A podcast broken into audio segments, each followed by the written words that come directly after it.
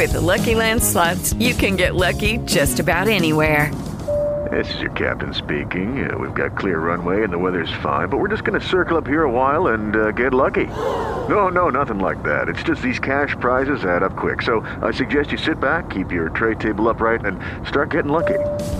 Play for free at LuckyLandSlots.com. Are you feeling lucky? No purchase necessary. Void where prohibited by law. 18 plus terms and conditions apply. See website for details.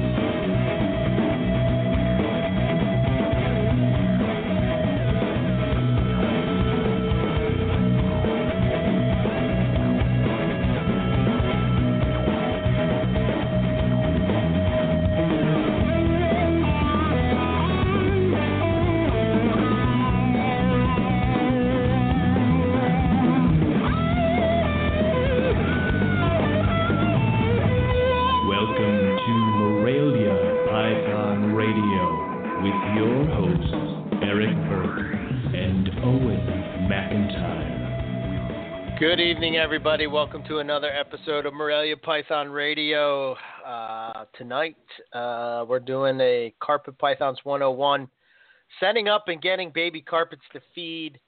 Uh, I got a lot of emails about this particular subject, so I thought maybe why not revisit it, even though I think Mhm. we've talked about it numerous times, right, Owen? Millions of times, millions of times, millions of times. Every time we have somebody on here who breeds carpet pythons. But whatever, we'll do a show for you people.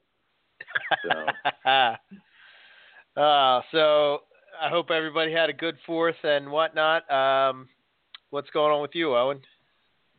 Uh, no, I'm- I'm waiting for the last group of eggs to hatch. Uh, I thought it was the ninth, but I can't read my own handwriting, and it's the nineteenth because I, yeah, like I said, can't read my own damn handwriting. So I was thinking any day now, and then I look at it, and I'm like, never mind. So you know, have to push it off a couple uh, weeks. But other than that, I think I have one female that might still lay, and she's due the nineteenth as well. Um, other than that, dude, I'm I'm pretty much tapped. I'm taking pictures of babies, which I finally get time to take pictures. I finally dig out all this stuff. I finally set up everything, and wouldn't you know it, like eight babies are like blue and in shed, like I mean like dark blue, and it's like yes. it's like you it's like you little mongrels. It's like I have to wait. So on my bar, everything's still set up. All the lights and all the the, the, the little light box and all that other fun stuff is all set up and ready to roll. Uh, and I'm just now going to wait until those babies that were blue shed out, and I can take some pictures of them. Um, it, it just it's one of those things where you know it's part of the uh, breeding and stuff that you never counted on. They will not cooperate. They will always be. Whenever you want that, ba- someone's like, "Oh man, can I get pictures of that one?" You're like, "Yeah," and you open it up, and it's like the darkest blue you've ever seen on a snake. It's like, God damn it! So I mean, yeah, that's how it I, goes. So like, we're waiting. I did the uh, the same thing. Uh, I went to to uh, take some pictures of the citrus tigers, and two of them have shed, and five of them didn't. And I was all ready to put them up for sale and get you know get that all going and everything. And um, yeah, I, I was in the same boat, and I'm like, oh man, you know, if I take a picture when they're not when they're blue, it's you know it's not going to have the same you know the same. Uh, and it's like you know how like when they come out of blue. And they just like their head Yes. is swollen, and they look like you know they're not even blue. It's just like that shitty blue at the end, you know. Wrong. Yeah. Yeah, My, the one Like- super caramel female, the only super caramel female I hatched this year, is on the tail end of a blue where she has that weird looking head and she's dark, and I'm like, you ugly bitch. Just like, and it's almost Yeah. like the it, like, and it's almost like you test it to see if they're peeling. Like, you know, is it going to happen right now? Can I just kind of, you know, see if you want to maybe shed right now? No. yeah. So back in the drawer. So and, and it'll always be. I'll, I'll go and I'll check them uh, tomorrow or something Mhm. like that, and and nothing will happen. But like it'll be like Friday when I go and have something to do. That's when I'll open up all the drawers and they'll all all the ones I was waiting for all have shed. And it'll be one of those like, God damn it, I don't have time to take pictures. So, yeah. Hopefully, I can get it done this weekend. So I got a question for you.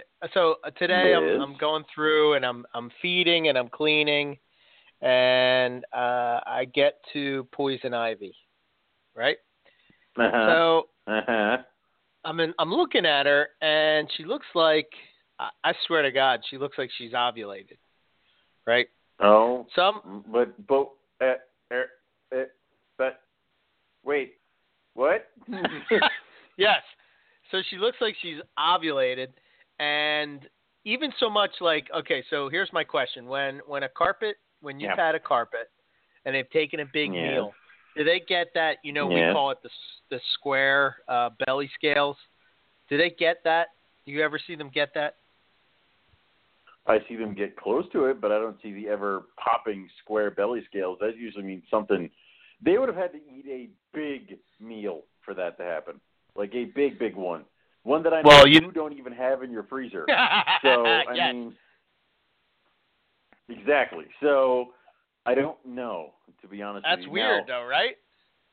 It is extremely weird. Now we can sit here and we can also talk about could there be a chance she was in with a male, and she did get sick, and she didn't lay eggs this year, correct? Well, she was with a male. Uh, there was a lot of locks, uh, and then she got Yeah. sick, and I separated them immediately. But there's no Yeah. way she would have waited that long to ovulate, right? I I, I don't know. Ask her. But could this be a, a, could this be a retained sperm kind of deal where it just kind of she felt better and then she ovulated and then now all the eggs are now fertilized? I don't know, but if she lays a clutch, then I'm telling you, man. As far as You're Irian Jayas, no, well, as far as Irian Jayas go, um, Yeah. Then you That's don't tough. have to cycle. You don't have to I- cycle them. you don't have to I do have anything. and I have and I have no excuse anymore, like none at all, anywhere at all. It's gone. Well, here's my thinking, and, and Go ahead. tell me if you think I'm on the right track or not. But chondros breed all months of the year, uh, so why would it be? Um, why would it be out of the possibility to think that IJs could do the same? I think all carpets could do the same. Do you remember that one girl in Florida, Jen, who had Yeah. the eggs hatching on Christmas, Yep. which means those eggs were laid in October? Uh huh. So, so it, it is not beyond the scope of when they can lay eggs. It's all about conditions. Now, I do think you're fighting an uphill battle depending Yes. on what the weather is doing outside. So that is why we tend to have seasons because that's when the weather seems to be working out the best for them to breed. But there's nothing to say that certain things like how your house is kept and what the hell the weather's doing outside will affect them. So here would be my other question: Is it possible that I no longer have certain snakes on a temperature cycle, and they're now conditioned to my feeding cycle? I'd say yes, but you also have to remember how long did Poison Ivy go off food when she was sick? Uh, well, she went off food, and that was at the very beginning of the breeding season. Uh, I want to say that was Mhm. like Dec- December, November, end of November. Um, Yeah. Uh, she didn't eat until I don't know. Well, I started actually. I as soon as it started, like as soon as I started to bring the temps on the up, um, Yeah. because she had uh I had given her uh extra heat because of uh you know just making sure that uh she was able to uh keep warm um because I this is another well I'll, I'll get to that in a second but I found with my experience especially with IJs is that um providing that you catch the um RI very early like early, early. Uh, I've Mhm. I've been pretty successful with um, just providing them with extra heat and pretty much got it out of them. Um, I've I've had had good success with that too. I've had So- I have had a few that were like you know um, that you I I thought for sure that they weren't going to make it, and sure enough, just that that extra heat kind of kind of took them over the edge. But anyway, so she had that. So I was feeding her a little bit earlier than like when I was starting the rest of my feeding. Um, but Mhm. she's she's fed pretty consistently from when did I bring the temps back up? Uh, I forget. Whenever it was, she's fed every week since then. So um, I don't know if this is the same uh, thing that happened with my Xanic, um, but this is this is ex- it looks exactly the same. Um, unfortunately, uh, she gave me uh, slugs, but I don't know.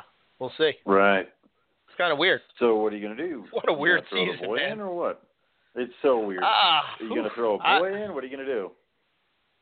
I don't think so because I I, I don't want to just like throw something to her just because she's, you know, ovulating. There. Um, I Right. mean, I'd I'd rather I'd rather wait till next year and put the uh, put the male her son with her rather than just throw Back something to her. at her. You know what I mean?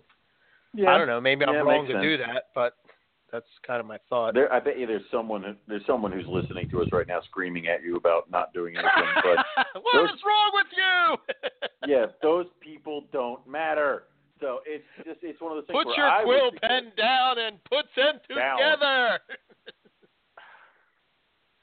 oh, I would suggest letting her sit because it, you don't want babies hatching in, you know, December. it's like, can you imagine trying to get babies feeding when you're cooling down everybody else and all that other shit? I mean, I, I had No. babies hatch in September once, and it nearly drove me crazy. The entire clutch was poor feeders. Entire clutch. Right. So, and I know more now than I did then, but I still think I would have had a hard time. So, Yeah, I don't know. I guess we'll wait and see. I could be just jumping the gun, but it just seems weird to me that uh you know that she looks like that. So I don't know. Maybe I'll try to Yeah. take a video or something and uh see what people think. But uh yeah, she Yeah, refused you refused to feed tonight, so I I don't know, man. Um hey, it, she, like I said, she could have retained some kind of sperm, and she could be gravid. It would be weird. I wouldn't know what to do with it, and you know, it would also mess up. It'd also really mess up your entire breeding schedule for next year if she ended up going so late. Because how are you going to put the food to her when she's gravid throughout like all of August? So Yeah, do you think that would be possible to get her coming up in 26 2018, 2017? What the hell, man? I'm jumping ahead. You're jumping Um, ahead. Dude, chill. We don't even calm calm yourself. But I, I could you do it? Probably. Um, Should you do it? Could a lot of things Probably go not. Wrong? Yes, probably not. Could a shit Yeah. ton of things go wrong? Yes. But could Yeah. a shit ton of things go wrong keeping her in the cage by herself? Yes. So it's Yeah. snakes, dude. You're damned if you do, and you're damned if you don't.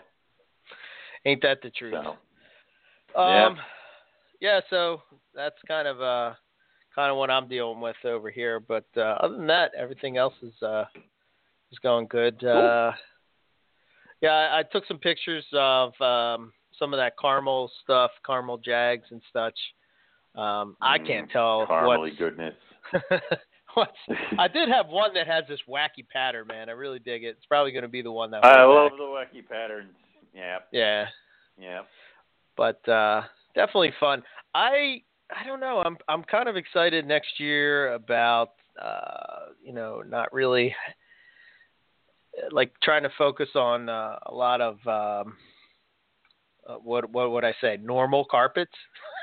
you know what I mean? Just like not Non-morph carpets. non-morph carpets. And, and I would agree. It's just like, and the same thing goes with me. That's gone the past like two years. It's like pairs I'm excited about, and it's like I'm not real excited about anything. I mean, yeah, I'm gonna try for Carmel's het Axanthic. I say that because we still don't know, and that's what everyone else says right now. Please don't take my head off, you people. oh yeah. Um, so yeah, I know.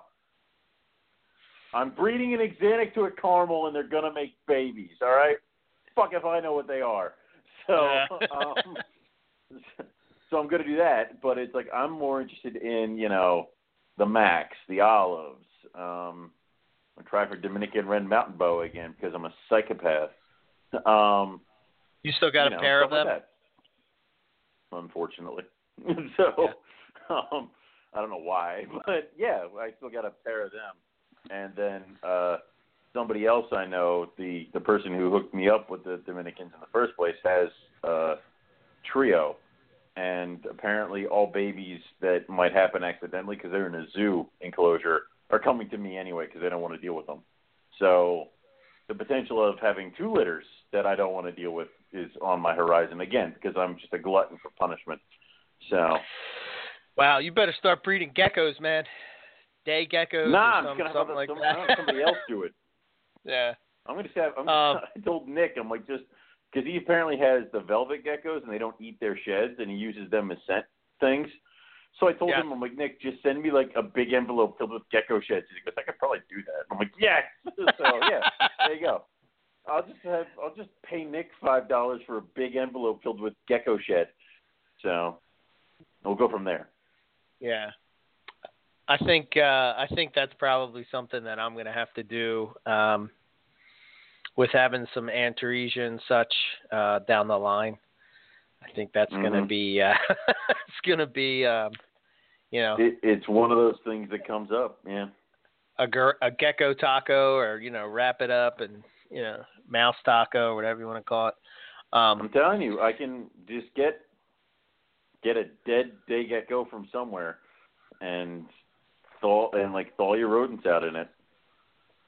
So works like well we'll get into uh some trips tips and tricks and all that stuff as far as that goes but Yay! i wanted to uh i wanted to hit on this message that we got from uh, wes mo um yes.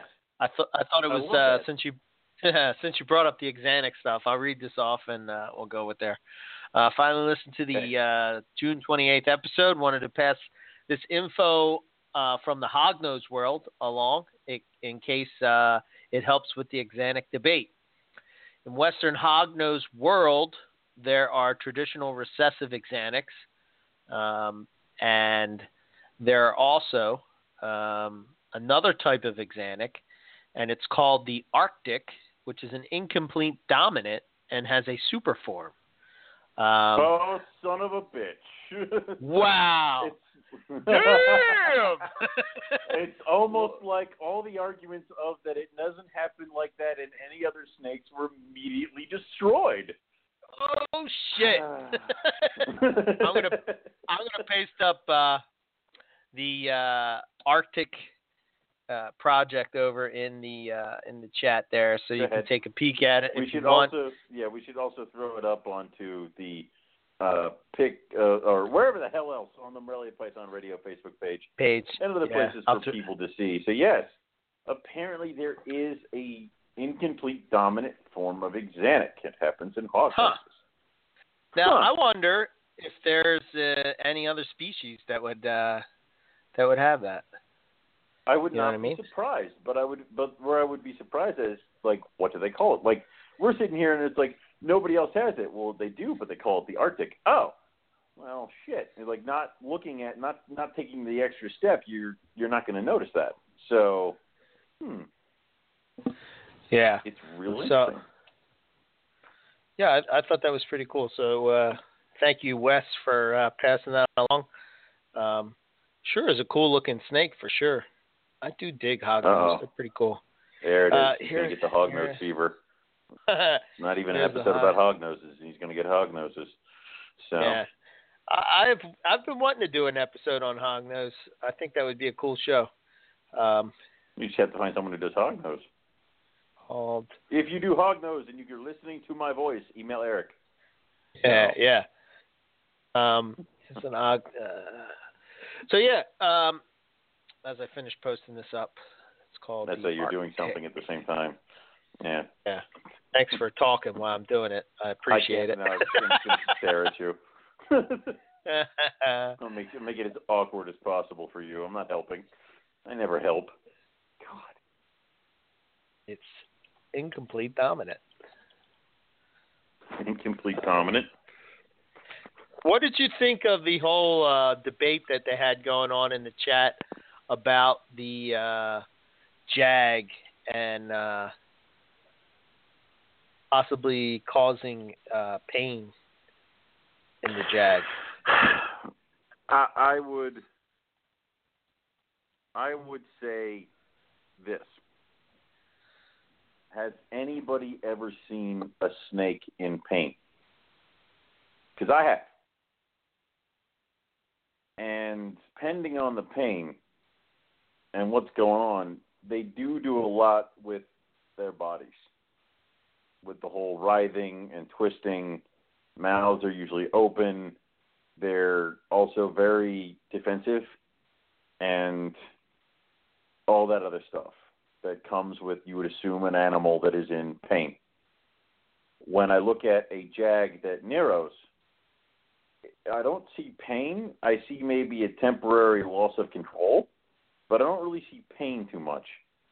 Um, and, and that being said, I, I have kind of seen more violent throes of jagdom. I don't know what you want to call them than normal, and that only happened when my zebra jag went in with another male, and he narrowed and he kind of flipped himself all over the place because he was really, really excited, really, really, really on edge, and then he jagged.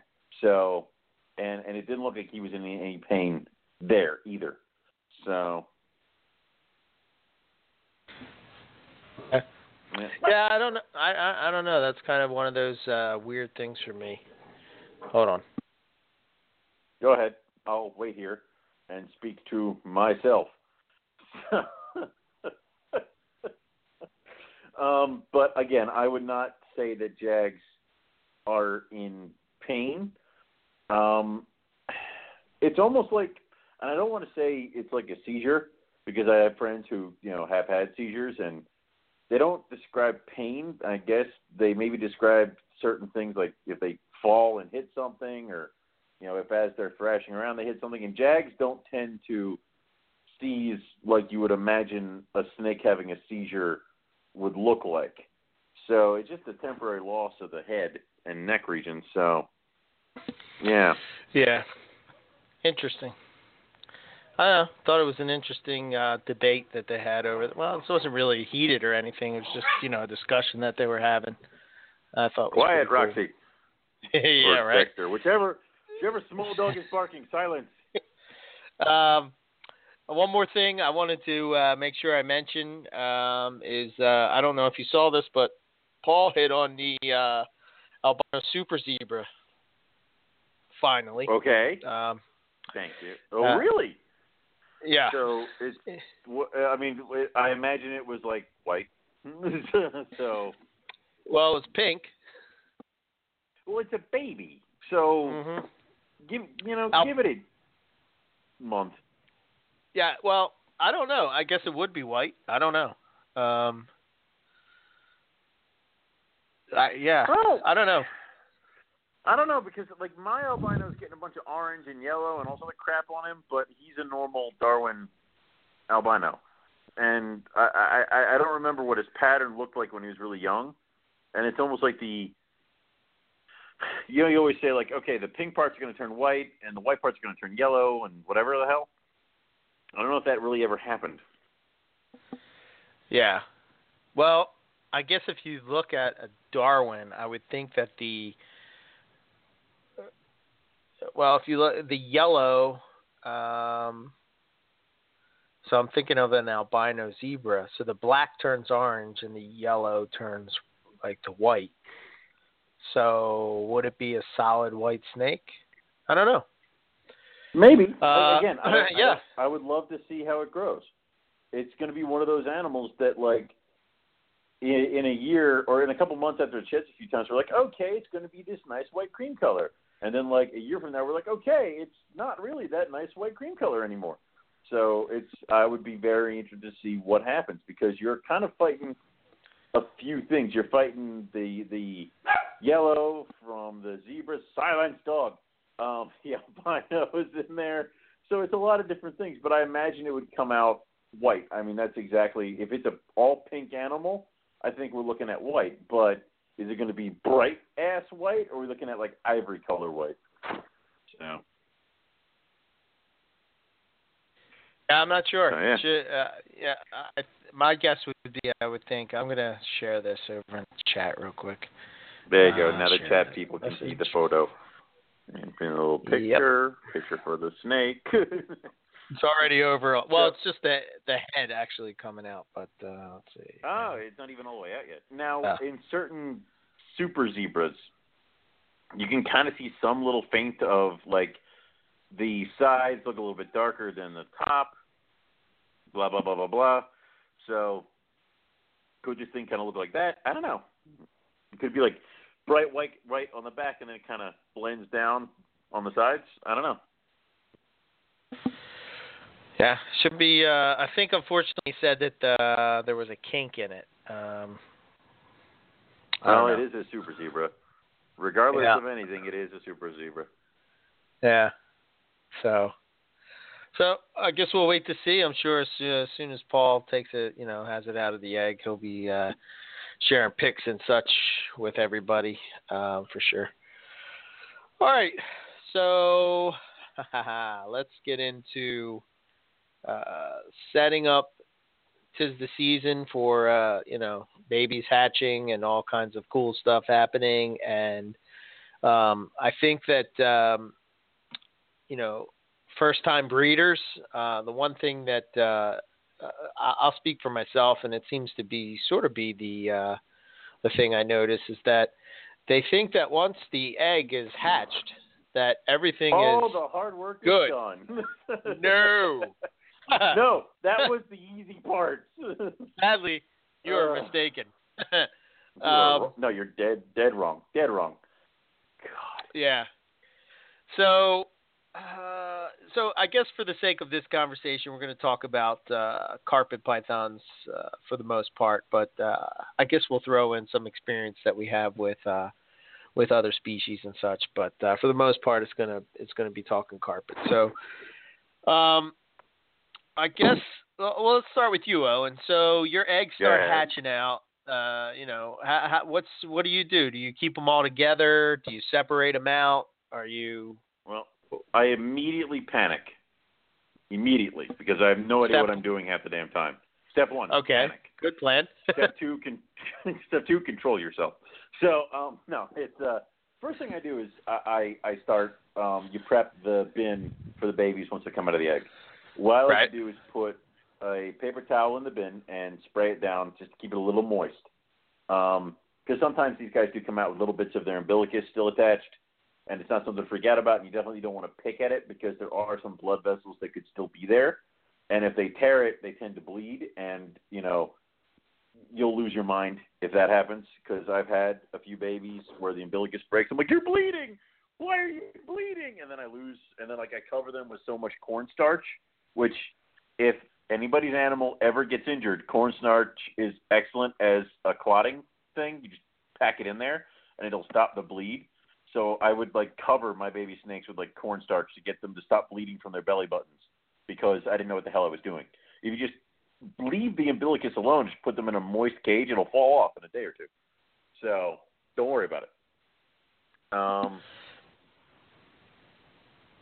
so there's that, um, and then immediately what I do is as I'm pulling babies out of the eggs, uh, of the egg box, I usually will wait for one to pip, and then I will snip, and then uh, wait for everybody to come out on their own. I don't pull babies out of eggs unless I think they're in trouble.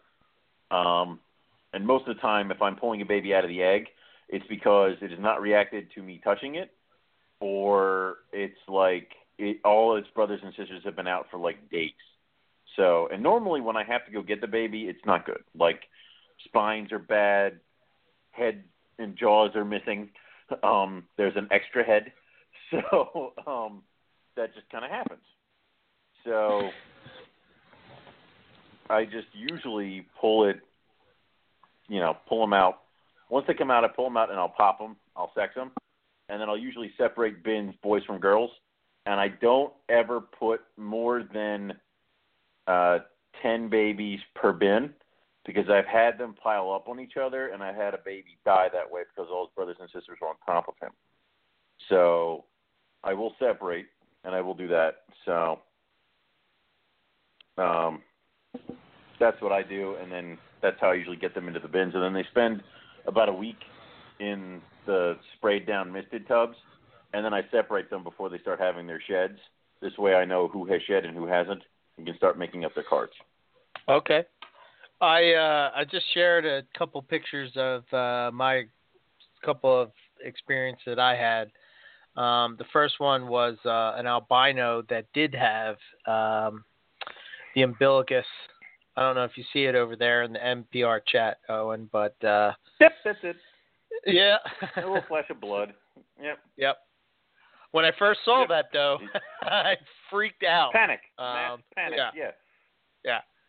Uh, but I did what uh, I did what you said. Basically, just kept it on moist paper towels, and uh, it was good to go. Um, so I've done it two ways. I've changed. Uh, the second picture is uh, those beautiful citrus tiger het albinos. Look at those stripes, man. Um, so I'll be down to pick What- up mine later. what I uh, what I used to do, which which I don't do anymore since I use Reptiscan, but what I used to do is is that um, once one would pip out of the egg, um, uh, I would uh, I would cut the rest of the eggs um, and then sort of leave them there. And when they came out, uh, what I would do is I would sex them right out of the egg, and I would separate them into two different bins, males and females.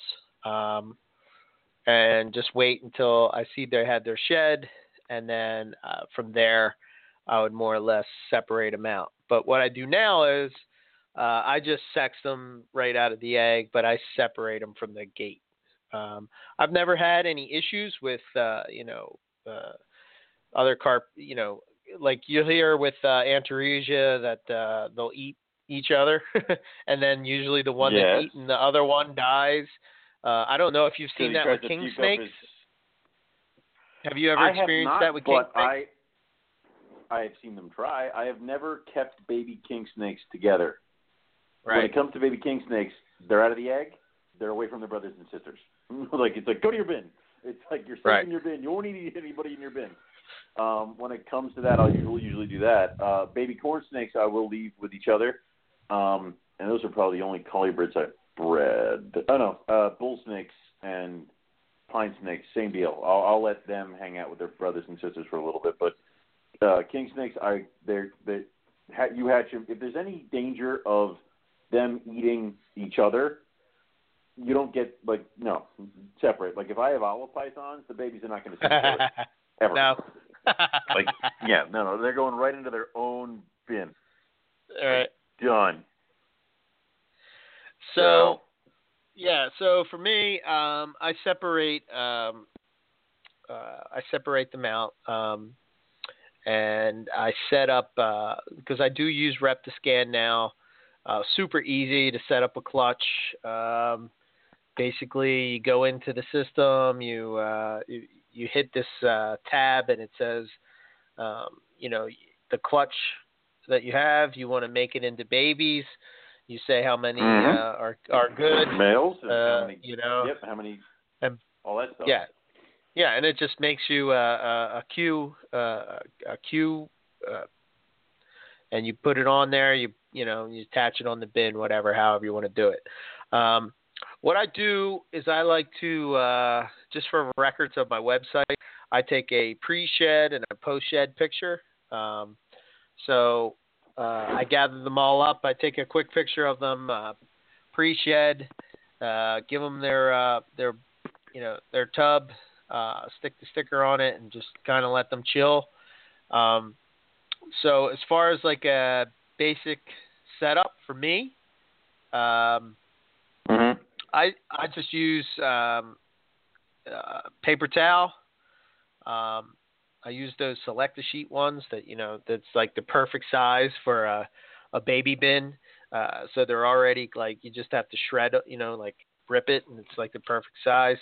I use those. Mm-hmm. Uh, I, I do use a uh, 16 ounce uh, deli cup. Um, the reason is is that I, I've noticed that uh, they perch on that as well as you know that being the water bowl. Um, and I use like a paper towel roll, and I use that for a hide. Uh, that's pretty much it. Um, I set them up and just you know let them chill out for probably about I don't know. I guess it's what a week, two weeks before they shed. Once they shed, then then I start going with uh, with meals and such. Um, Right. one thing that I do that I stole from uh, from from Matt Matt Minatola is um, I Mhm. use a sticker system. Uh, so on on Oh. the tubs, what I do is uh, just so I can look at the uh, at the tub and just have an idea of, of what's what. So Yeah. for females, I give them a red, you know, like those dot stickers. Um, for males, Uh-huh. I give them a blue sticker. Um, Okay. once they've taken a meal, they get a green sticker. Um, and if it's a holdback, I use a yellow sticker. So that way, anything that I look at, I know what's for sale, I know the sex, and I know whether or not it's feeding um, or not. Just makes it uh, makes it easier to look at a, at a glance. Yeah. True. So- um, what I normally do is I'll have the card with their barcode on it, and on the back side of the card, I have a bunch of notes to myself, like when this was, when when its first shed was, when it ate, what's it eating at this point, blah blah blah blah blah. This way, I can look back at it. The, the, the barcode is just normally for the customer who buys it, so they can have the full readout of stuff. But um, the sticker system is nice. I, I've heard, seen that, and I do like it. Um, I kept trying to do the same thing myself. I just got too annoyed with sticking them. I was an idiot and stuck them on the bin, and then the following year had to like fight to scrape off the stupid stickers. So if you put them like right on the card, then it can just go right where it needs to go. So Yeah, yeah, I, I, I hear you there, but uh, you know, it, that's pretty much what I. Uh, I don't know. Do you you are you having? Uh, you know, Brandon just said in the chat that he wish uh, he has a few going on seven weeks. Have you ever experienced that, Owen? Yep. Yep, yep, yep, yep, yep. What I don't if if the majority of the clutch has shed, I'll offer food to everybody because there's always that one that's like didn't shed, went blue, went clear, didn't peel. You soaked it, you've done everything, doesn't look like it's close. You try to like you like rubbed on its nose to see if anything's loose. Nothing's loose. Screw it. You feed it. It eats. It's got the big ass bulge and then it poops. And then like shortly after it eats, like it could even eat twice. All of a sudden it just sheds again. Like it, all of a sudden it just sheds. And it's weird because you almost don't realize it until you're going through the cards and you're like, holy crap, you've eaten the same amount as your brothers and sisters over here, but they're getting close to their second shed. You haven't even done it once yet. And then he they shed and then they're on the same schedule as everybody else. So Wow. yeah. Don't always go by sheds. If the majority of the clutch has shed, offer food to everybody. Well, yeah, I mean, as far as um, yeah, as far as feeding goes, well, I don't know. I I usually wait until I don't know. Maybe I'm just lucky, but the majority of mine usually shed all at the same time. I, I really haven't had any holdouts, and I guess if maybe they oh my did, god! I, Our- all the, I, I, I feed them all at the same time anyway. Magical. um, well, I've had my own fair share of problems for sure. Uh, So yeah, that's uh, that's basically how I set up. I would I would mention that um, I don't know. Are you, are you into uh, perching and stuff?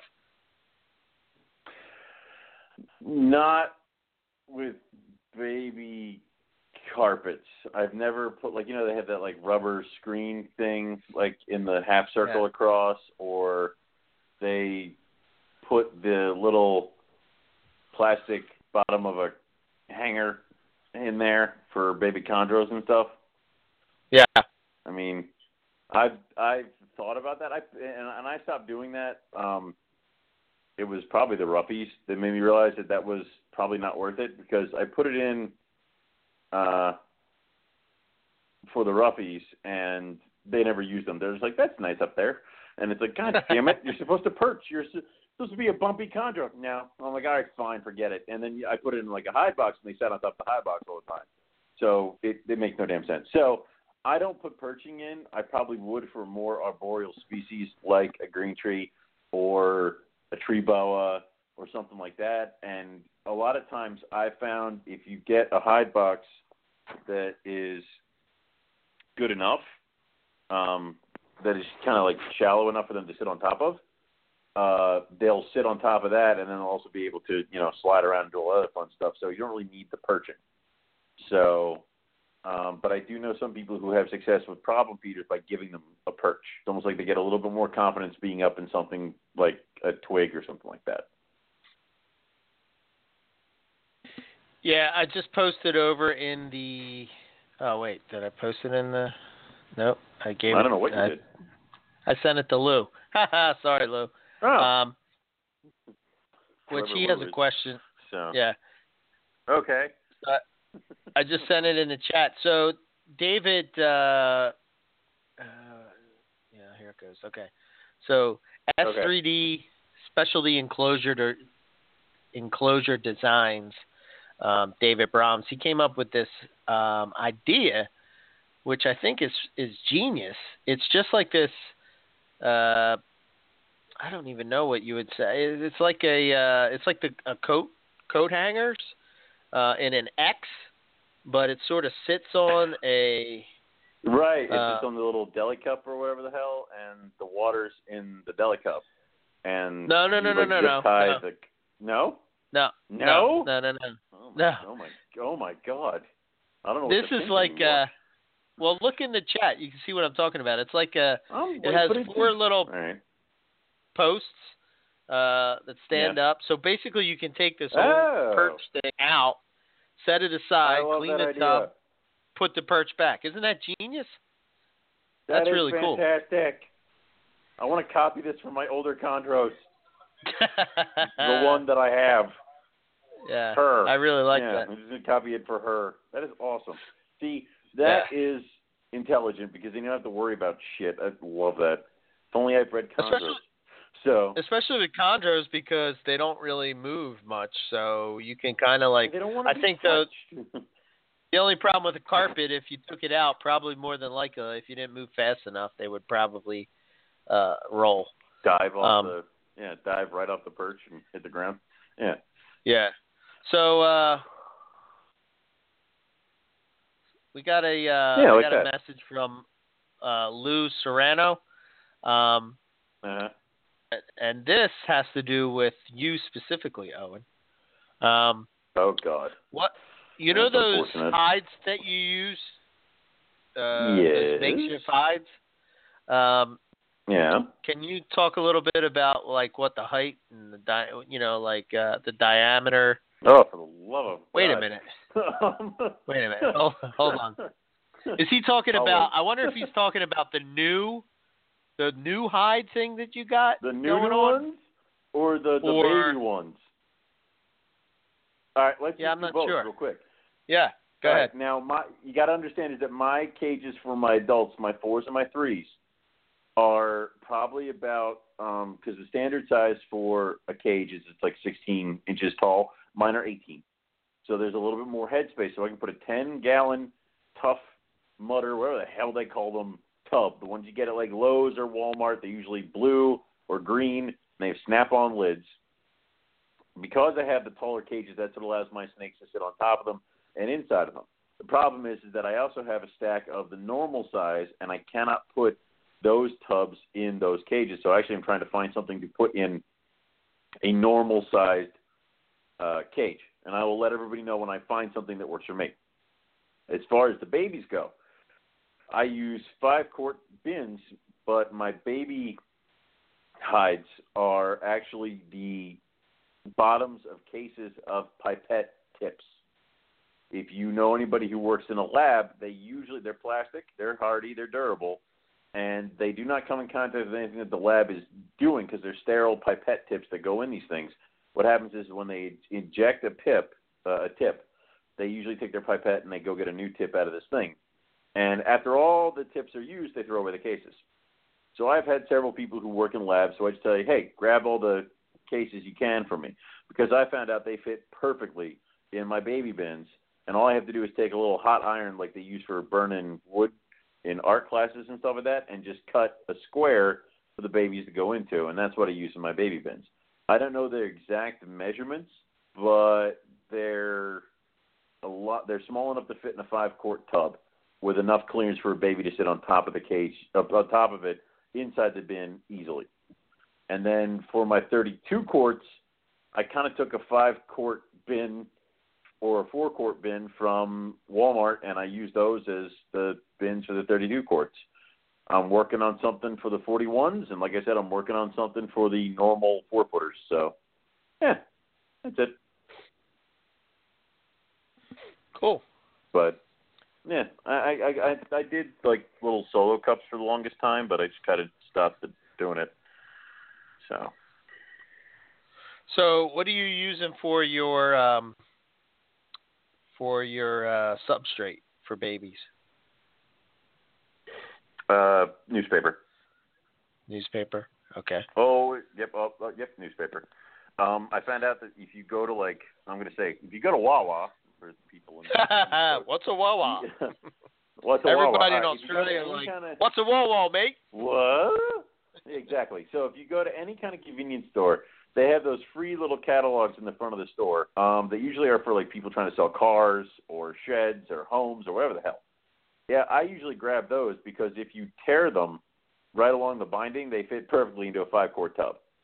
Um, you know, you obviously can put in like I usually like to put in about three pieces. This way it covers and there's some extra padding. But yeah, that's what I use in my baby bins because it's free paper. It's always it's already cut the size and just kind of get to go. Um, you know, just don't get caught grabbing like twelve at the same time. So um, smart about it. Have- God damn it. Have you been tackled by the? Uh, I, the I I admit to nothing. Hey, if I the went to your cashier? shop right and I was stealing, if I went to your shop right and I was stealing your auto traders, would you sprint out of your office to come tackle me? I, for you, yes, absolutely. Yeah. For other people, if it was uh, you, no. yes. All right, I'm now I know what I'm going to do at your new store. Once I realize you're in it, I'm just going to go start making trouble. So uh, awesome. Um, yeah, we're used to that kind of thing in Philadelphia, so that's just how it goes. Um, yeah, for me personally, I just use un, um, uh, I use a mix of between unprinted newspaper, but for the most part, for babies, I use paper towels. Um, I've I done just that use before those- too, but I yeah. burned through so many paper towels. so Yeah. Well, fortunately, working at a grocery store, I always get the best price on them, and you know I can stock up oh my god. buy Yeah. a 12 pack every day for you know what I mean. So it's like you know I stock up on it.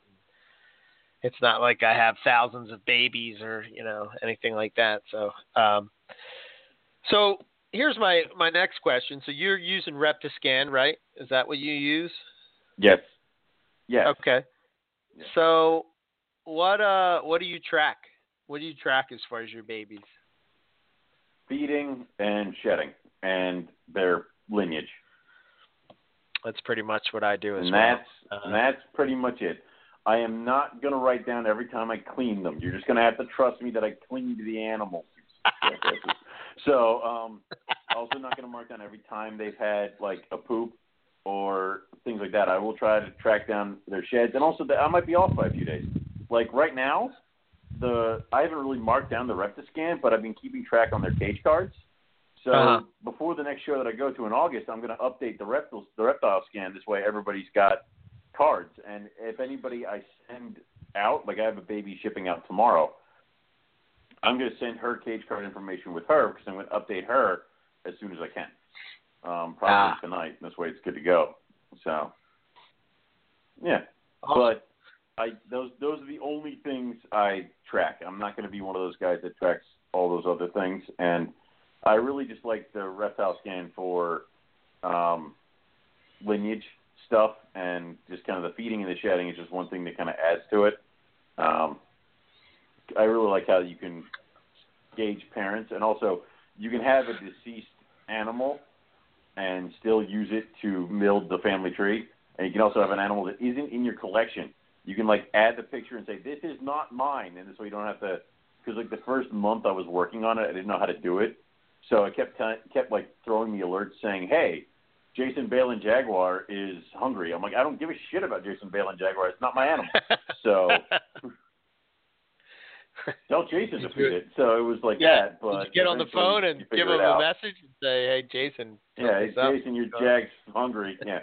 He'd be like, "What the hell are you talking about?" yeah. Yeah. So it's just that's that's what I like, and I really like to do that because it does also kind of keep everything a little. it- It's a lot of data to process, and a lot of guys like to know, or a lot of customers like to know exactly where the animal is. Usually, the first thing I'm always told or always asked is, "What is it eating, and when was the last time it fed?" So to be able Yeah. to present that to a customer is awesome. So. Yeah, I, I would agree. Um, I, I I've been keeping track of weights only just because I'm curious to see how that. Um, not of all of them, just of some of them. Um, just because I'm curious to see how that graph looks. You know, when when you're using Reptiscan. But uh, other than that, I'm I'm with you. I just keep uh, uh, basically uh, sheds and uh, feedings. Um, that's it. I forget. Um, I forget somebody somebody was texting me and they're like, my babies are, and they just texted me all the weights of their babies, and they're like, that's good, right? I'm like, I don't know, I don't I don't ever weigh my babies. And he goes, really? I'm like, yeah, I do not weigh my babies. I don't know. That sounds like a lot. like you know, it's what is it eating? This, this, and this. All right, sounds good to me. So Um, I guess for me, uh, I don't know if I'll ever use it for anything. I don't know if it will be, you know what I mean? I, I, I, I don't know, but I do, I do take the weights when they come out of the egg. Um, I'm just was curious with, uh, you know, the difference between artificial and maternal incubation. Um, but that's that's not something that I do for a, for like a customer. That's more of like for me and my records. your curiosity. Yeah, that's Right. it. Um, Yeah. you know, it's again, like I said, it doesn't doesn't really make a difference. Um, how you do it. I know some people use index cards. Uh, I know, like, because I've bought so many snakes from him. I know Nick uses like this sticker system where he writes, you know, like he has a sticker that I, that's on the tub, uh, and he basically just Mhm. writes uh, the info on that sticker, and that way when um, he sends it out, um, he puts that sticker on the uh, on the deli cup that he's sending it, and that way you'll have that uh, info. Um, I would imagine that if you I have like- a big collection, it's probably hard to uh, to use Reptiscan uh, for it would uh, take a while. yeah. So, um, so yeah, I mean that's how that's how I set it up. That's how I track it. Um, one of the things that uh, this is through trial and error. Like when we talk about, um, you know, uh, why. So you you just what are you doing for your for your babies? How do you have it set up? My babies, my babies are set for 87. There's a hot spot in their cage. Oh wow, okay. Yeah. And ambient is what like I eighty? Keep them little bastards warm. Yeah, 80. Yeah. Is there a reason why you keep them warm? I'm just curious of that. Nah, no. it's Just- just what I've always you're- done, and. we But you're the best, you're offering why bigger change meals, right? You're offering bigger meals. I'm right? offering I'm offering meals. I don't know what the hell we're gonna call bigger. um, bigger to who, but um, Right. and I, you know, and I say 87. I think normally their cages get to be about 86, and that's it. So, um, Okay. but it's one of those things. I, I do offer um, hoppers just like you right out of the right out of the egg, but Uh huh. it's almost like it's almost like live hoppers versus frozen hoppers. It's like they don't realize that it's not the same critter. I'm like, I would like a frozen version of that, and what and what I get is a small mouse, and I'm like, I did not want this small mouse. I wanted a hopper, and so that's what you got to do. Um, but uh, it's kind of one of those things, and you have to. It's a little difficult because I do get some. I do get some babies that come out of smaller eggs and are smaller than some of their other brothers and sisters, and it's one of those things where it's like these guys are all on hoppers, which are almost like small mice, and these guys, this these two three are on like fuzzies, because that's the size of prey that I have for them. So Okay. it's one of those things. Right. Yep. So yeah, so I mean, I've talked about it multiple times. Uh, I used to use frozen thawed. I used to struggle with, um, you know, animals not feeding. Uh, you know, sometimes you leave it in overnight. That's always a trick. Um, Right. But uh, I just start with live hoppers, uh, and then I go from there. Um, typically, what I found is that I, I do that twice, and usually, uh, for the most part, uh, that third time I go to feed, um, they are taking it uh, with no problem, no problem at all. Um, I so, I do not start with the um, live. I usually start with frozen thawed, and then if I have to, I will go to live.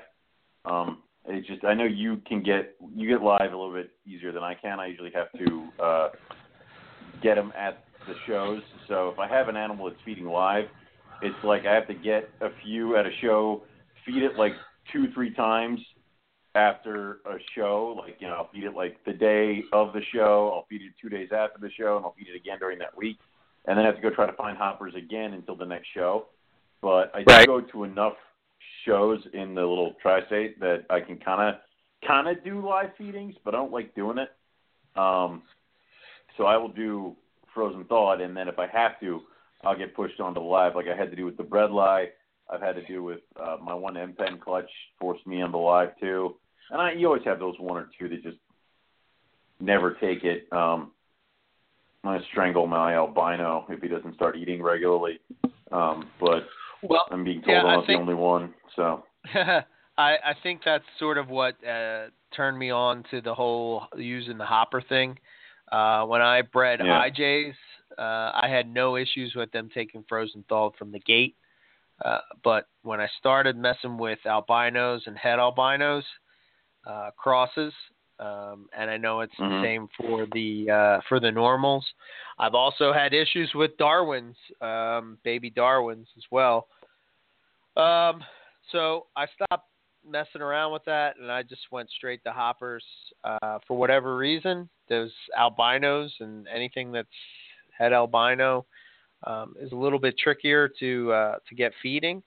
Um, but I think uh, for the most part, I've had probably 99% success with the live thing, and you don't have to do it that long.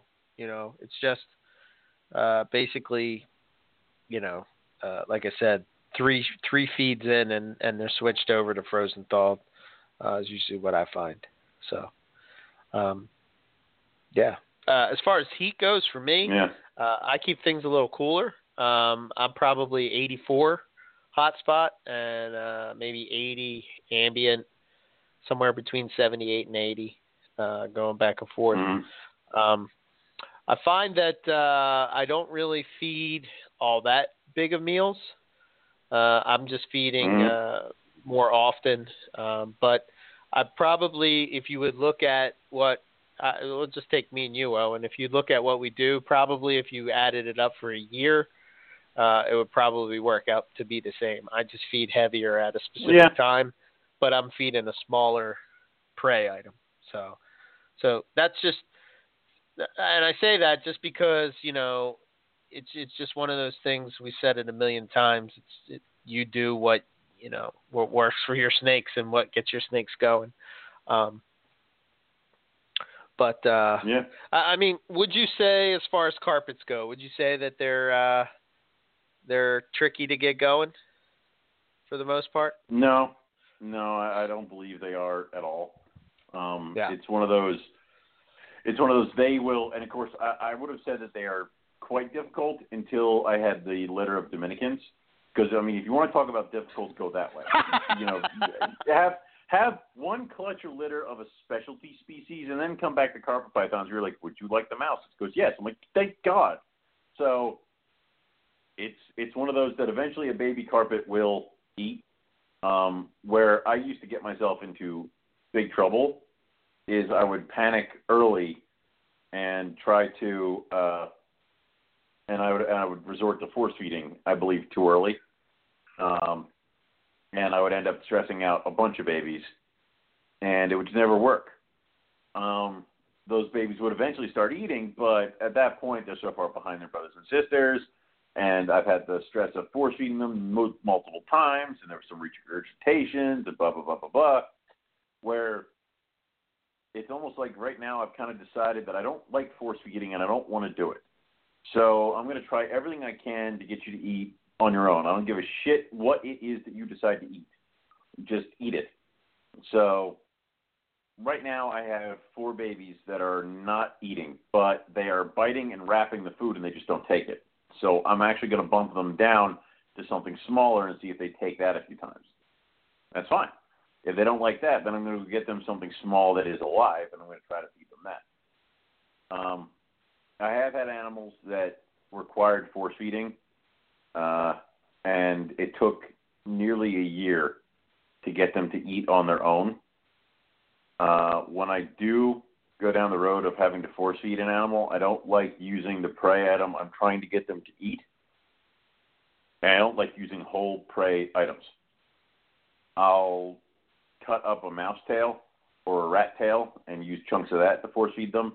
I'll take the legs off of chicks from the knee down and use that to force feed as well. Um, okay. Small things, just that to get them get them going. I won't ever like if I'm trying to get them to eat a hopper, I'm not gonna like jam a hopper in their face and try to get them to swallow it because it almost is like I smell that, and that's I don't like that. That smell usually leads to my throat hurting and someone prying my mouth open. So they they won't like chicken for the rest of their lives, but who gives a shit? It'll eat rats. So it's uh it's one of those things that I try to think about. Um, but like I said, if I can get them eating on their own and not force feeding golden, I don't care if they're eating scented you know, hopper. I don't care if they're eating hamster fuzzies. I don't give a shit what it is as long as they're eating it. I'd rather get them eating because then switching is so much easier than anything else. So Yeah. So my experience, um, you know, I've had issues where I've had babies not feed for, God, it was like six months. This was the one that got lost Mhm. in your cage, that zebra jag. Uh, that yes, thing yes, didn't blame me for that one. Why don't you? Yeah. That thing didn't eat for six months. Um, I I kind of used to have the uh, mindset. Uh, I still do with some. It it just depends. It's it's one of those things I go back and forth with. I, I had the mindset that if it wasn't going to eat, then you know it was just going to die, and it is what it is. And you know it's kind of like uh, selecting uh, natural selection type of deal. Um, but Yeah. um, which I, I know that's not the case. But um, so I, I have, I think it was the first year I produced the albinos. I had albino zebra jag that just would not feed. Um, what I used is, is I used a pink head, um, frozen pink head. Um, I just I I assist fed basically. Um, so that year was the first time that uh, Bill Stiegel helped me a lot with uh, with getting them going. So um, the first trick I tried was uh, you take the, the snake, Uh, you take the uh, I used a fuzzy, um, and I put the um, the fuzzy in the in a in a brown paper bag. I put the snake in a Mhm. bag. Uh, I stuck the bag in the tub, and I left it in overnight. Uh, I did get a couple to go that way. Um, Yep. so that that that was a trick that worked. Um, uh, perching, uh, that was another trick that worked for some reason. For you know, I think you said earlier uh, that uh, you know providing a perch when they when they can strike down at it uh, for whatever reason that seems to get them going. Um, hides uh, is another one. Mhm. Um, you know, sometimes I've found that uh, some snakes don't like to take uh, take it off the tongs, but if I would leave it in overnight, uh, it would take it. Um, uh, I have had quite a few um, snakes, uh, carpets that, um, for whatever reason, you have to. Uh, cons- it it probably takes like nine or ten times. Uh, what they'll do is they'll strike and they'll wrap, and they let it go, and then you come back, Yep. and it's like it's laying on the bottom of the tub. You pick it up, you strike, it wraps, you walk away. Same thing happens. Uh, I would just, you know, the the key is patience, um, and uh, you know, you just have to you have to be patient, and eventually, uh, I, I they do go. Um, more on the pink head. Basically, you take the pink head uh, very carefully. Um, you sort of like nudge the mouth open, um, and once it's sort of like uh, wedged in the in the teeth, uh, you get it to a point where it sort of just it has no choice but to swallow it. Uh, you set the snake down, um, let it swallow it, and you leave it alone. Um, Yep. Get a, a week, a week or two, then come back, and uh, you know, um, usually, uh, usually it uh, takes it. Um, so I've I've had success with that. Another one, this one I got from Jason Bale, and I know you've used it as well. Is chick down. Uh, so basically, Yeah. you take the uh, you get some chicks. I got some frozen chicks. Uh, you cut off a little of the uh, the down as the uh, the underneath the, the the feathers on the on the underneath the belly. Um, Mhm. I've done it to where I've just I've cut that off and just you know kind of uh, thawed the rodents out with uh, with that in a in a plastic bag. Um, I've also like rubbed the chick all over the all over the the, Yeah, uh, you- the prey. You can do that. Uh huh. Uh-huh. I've also used actual chicken stock, like not like I'm not talking chicken broth, like chicken stock. I've used that. I've also used um, tuna, like you know when you drain a can of tuna, the water that comes out. I use Uh-huh. that as well as something to scent it to get it something to be like, hey, that smells different, and they'll sometimes eat that, which it may maybe I had a few babies on that the one time. So feed night was Wednesday. And I always ended up having like tuna fish sandwiches on Wednesday. so I drained these cans of tuna. I was like, well, shit, all right, whatever. And I just eat. Like, I'm pretty sure my mercury levels were like through the roof at one point. So, regardless. But that was one of the things that you do. Um, but I think the best thing is again, I have chicks because I like to feed the scrubs chicks because it keeps them lean. Um, I also feed them to the Dominicans as well as the monitors. So I got plenty of chicks. So I will thaw out a chick with some of the hoppers and fuzzies that are made that are meant for the baby carpets, and they go for it. right. Um, the other thing is braining. Um, I will take a pinky and I will take a needle and I will stick it through its little cranium, and then you Uh-huh. squeeze it until what co- looks like snot comes out of the hole that you just poked, and you rub that all over the head of another fuzzy, and that will sometimes get a snake to go crazy. Now a lot of people like poke it, make it ooze out a little bit, and then offer them this, the the animal that they just poked. Almost that almost never works for me. But giving them like a super hot, you know, fresh out of the water, um, fuzzy with the pinky brain smeared on it, they go right for it. And I've also Okay. done the same thing where I will take a pinky and I will like cut open its abdomen and shove the whole head of the fuzzy into the abdomen of the pinky and get that all nice and going, and then put that in with the baby snake too. Gotcha. Okay. Sometimes it works.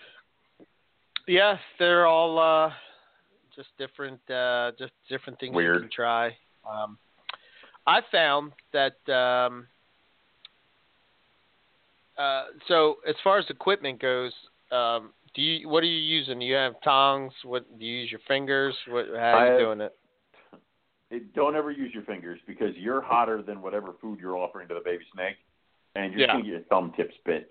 So um, I have the little forceps, like surgery forceps. Okay. Um, I like those because you can kind of you can handle them a little bit easier, and they're easy to open and close, and they and they're meant to be used one-handed. So you can have that with one hand, and then you can, you know, open the bin once the baby's wrapped up and biting. You can start closing the bin so it kind of flows. A lot of times where you mess up is if the baby snake bites, wraps, and is got it, and then you try to close the bin, you'll freak them out a little bit, Uh-huh. and then they'll let it go. So, um, and I like the uh, the forceps, the one pair of forceps that I got. I really like because they're long and they're curved, so I can be like over here and nowhere near where I'm offering you this pinky or fuzzy, and then the baby snake goes right for that instead of me. So, Yeah. So, are you heating up? Like, are you heat like heat up some water, or or, thaw thaw them in hot water? What What are you doing? I I have I have these two giant buckets for food for everybody, and that's what happens is giant bucket of food for everybody. Um, but then I have this smaller little bucket that's just for baby food, because if I threw baby foods in with the big guys, by the time I got through all the big guys feeding to to the babies, it'd be cold by now. So the babies have their own little tiny bucket. This way, uh, they're the first ones I feed when I go downstairs. So hot water, everything's thawed out, and then I bring it right down and I start feeding the babies. And this way, they usually get it the hottest and freshest, ready to roll. So um, that's the way it works out. Um, and it does go straight from water to baby. It's not one of those I try to towel it off or um, dry it off a little bit or let it sit out. It's it, it, I don't care if it's dripping wet; it goes right to the baby. So I actually prefer it to be wet because I think uh, it helps with Yeah. hydration. But uh, um, and, yeah, and sometimes like I've had. Have you ever had one baby that like leans over and starts drinking the water off of the fuzzy? no, I've never had that. That's pretty it's cool. like I'm, I'm I'm holding it out and I'm holding I'm holding this fuzzy out, and this baby snake leans over and it puts like you ever seen them like put just their lips in the water and drink? yes. It starts doing that, but like on the fuzzy's like head, so it's drinking the water off the fuzzy. And then Wow. after it does that for like a minute or two, it just go, it just opens its mouth and grabs the fuzzy and then goes back down with it. I'm like, yeah, whatever. So yeah, All right. sometimes if, if it's really wet and they're thirsty, they're like, oh, water. So you know, it's yeah. it's one of those things. Um, one thing I do uh, sometimes I, I've done this with uh, baby Darwins um, is that uh, I'll get a, uh cup of water, I'll microwave it to it's like really really hot, Mhm. and I'll bring that into my snake room right when I'm going to feed them, and uh, I put the uh, the prey in there, um, you know, for I don't know less than a minute. I pull it out, and usually, boom, they take that right away. Uh, I, I've had I've had pretty good success with that. Um, another uh, thing that uh, that I've done is I use these. I was trying to find it when you were talking, Owen. Um, I bought them on Yeah. Amazon, and, and uh, the guys over at GTP Keeper Radio recommended them.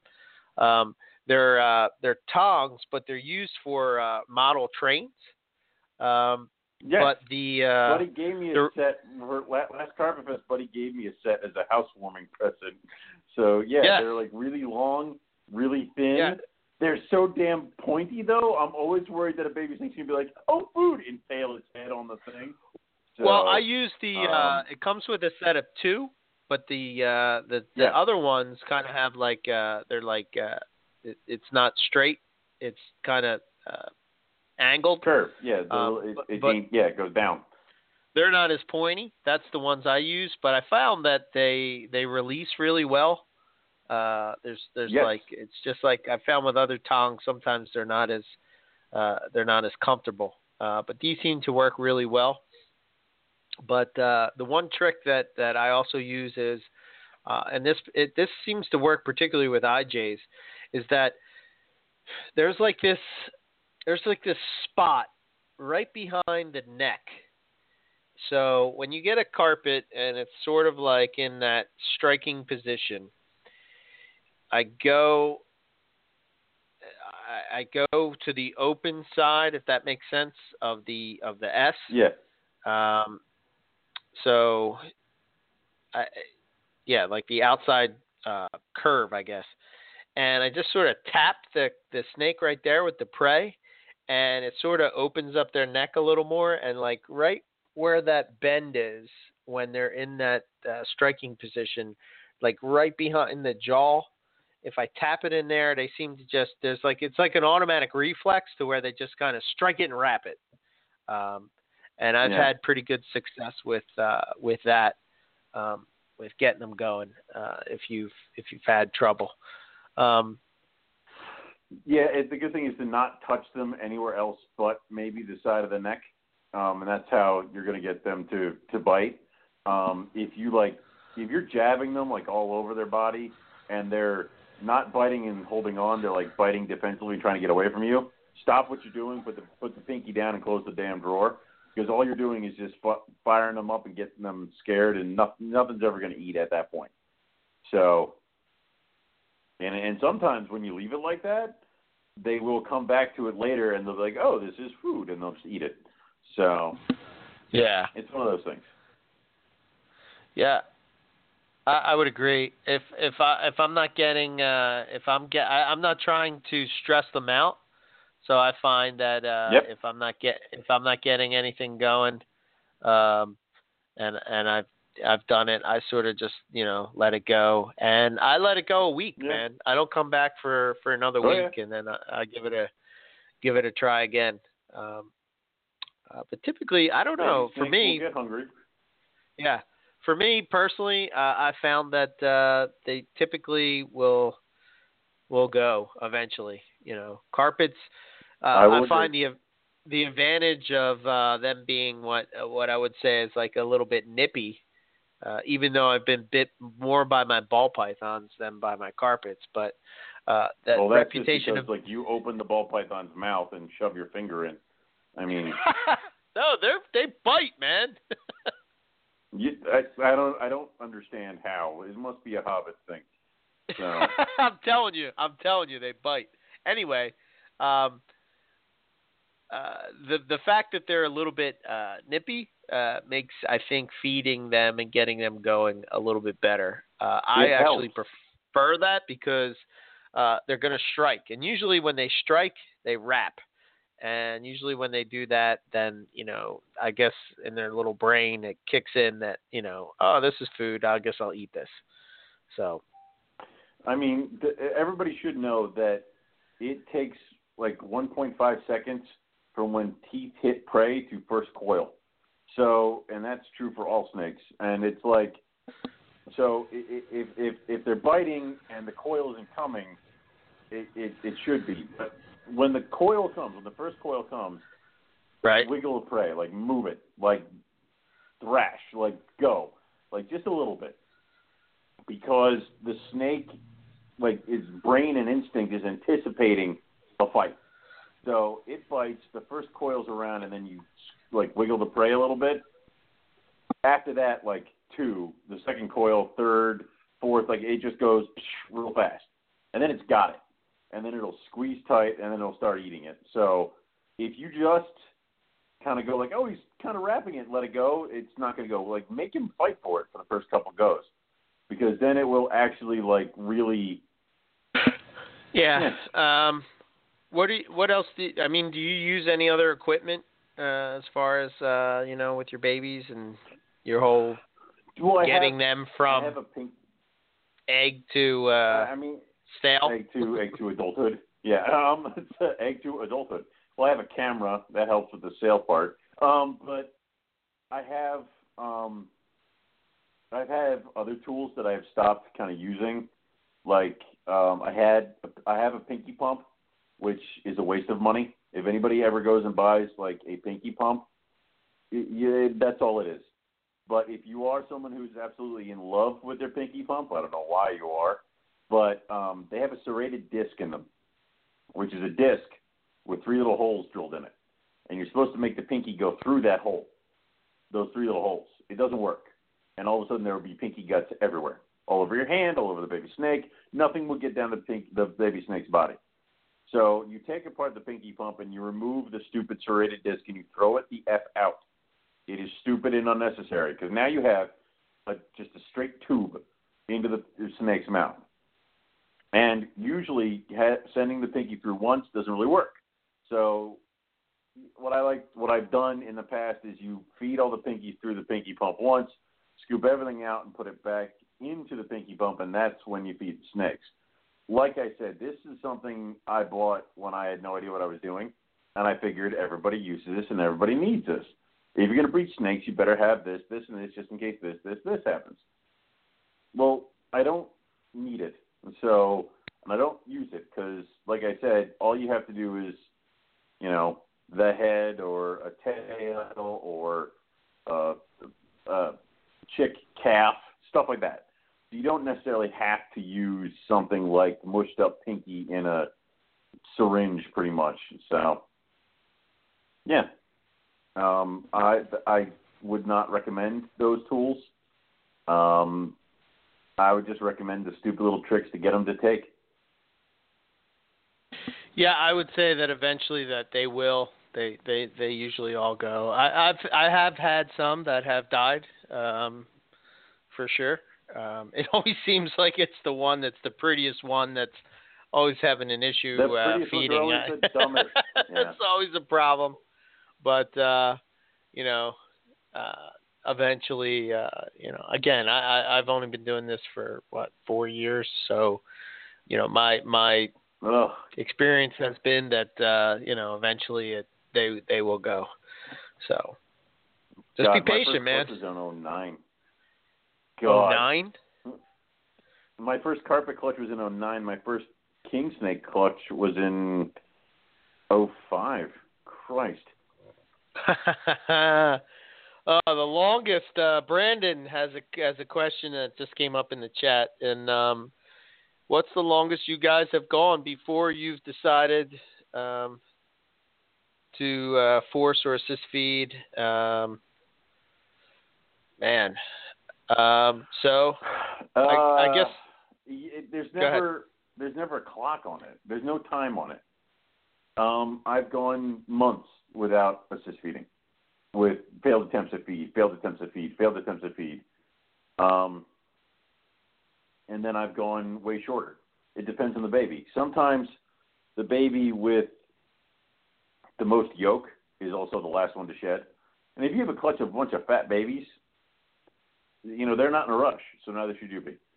So I will, um, like I said, I've had I've had one baby where I did not assist feed for three months, but I kept trying to get it to eat something, and it never took. And then eventually, just by judging its body weight and type, that's when I um, pulled the trigger on assist feeding. Like it, it, it's more, you have to gauge it more along the lines of what the baby snake's body is looking like. If it is yeah, still looking plump and it's shedding, let it ride. If it is Yep. looking very thin and not looking too good, uh, pull the trigger, get it done. So, I mean, that's just something you you you kind of have to do. So, um, you know, it is what it is. Yeah, I would agree. I, I well, like I said, I've gone six months uh, without feeding, um, and for for whatever reason, they just didn't want to eat. And then you know, uh, after those six months, it just took off like uh, you know, like like crazy. Exactly. During that time, it never also- lost weight uh, which is one of the reasons. Yeah, another was- reason why I kind of look at weights. Yeah, I mean that was the other thing I was going to say. Sometimes force feeding it gives that kickstart to the metabolism, and then their body starts crashing. Yes. So it's almost like if you don't force feed and just try to get it to eat on its own, you very rarely see a lot of body go downhill. Of course, we're only talking carpet pythons. There could be other species of snakes where it is crucial. I know blackheads, they start force feeding them like out of the egg. It's like, here, use your food. So Yeah. Well, yeah. Typically, I think when we've talked to Derek, uh, his his his approach has sort of uh, morphed over the years in that you know uh, he would try to get them going, get them going, get them going, and they wouldn't take. So eventually, he just came to the mindset that I'm just going to force feed them, uh, and then you know after I do that a few times, then usually they take off, and you know it's, everything's pretty good from there. So why why mess Yeah. around? That's basically what what his approach was. Um, yeah, I, I you know I I don't know. Yeah, just look at the uh, the the weight uh, and the overall health of what the baby looks like. You won't, you don't want it to go. Oh, all right. You riding a motorcycle? no, I, there, somebody just drove by my house. I guess uh, holy shit! That's that loud. are in my house. Jesus Good lord! I was gonna say. Well, everybody he needs he wants to make sure Jim- that everybody on the block knows he has a motorcycle. I thought Jim Does maybe Jim was uh, no, he would die. was a Oh, Harley guy God. or something. No, Uh. no. I barely trust him around a car. Did you see what he did to my carport? Ah, yeah, that's true. true story.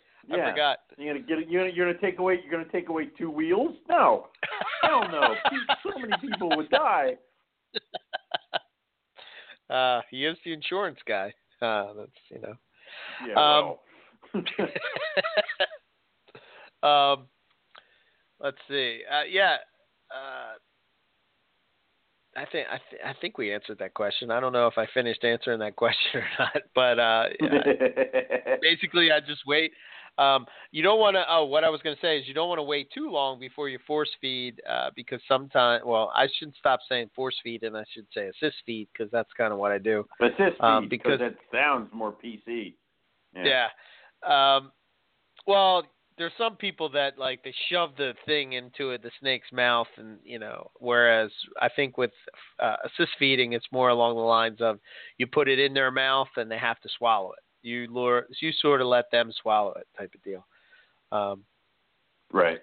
I'm not, I'm not jamming anything down the snake's throat. Uh, I think that's uh, stressful for the snake, and that uh, that could actually right. make things worse. Regurgitate it. Yes, Yeah. which could make things very much uh, more uh, have more issues uh, than what you originally had. So, Mhm. um, so yeah, I, I don't know. I, I think that's kind of like, and then from there, man, I, I, are you feeding weekly? I know you feed weekly, right? I usually feed weekly. This year, I've been like busy and lazy, and I have not been feeding weekly. I've been feeding like every like ten days or something like that. Okay. No, not by like not that bad, but like Oh, okay. I, I'll feed and then like ten days will go by and then I'll feed again.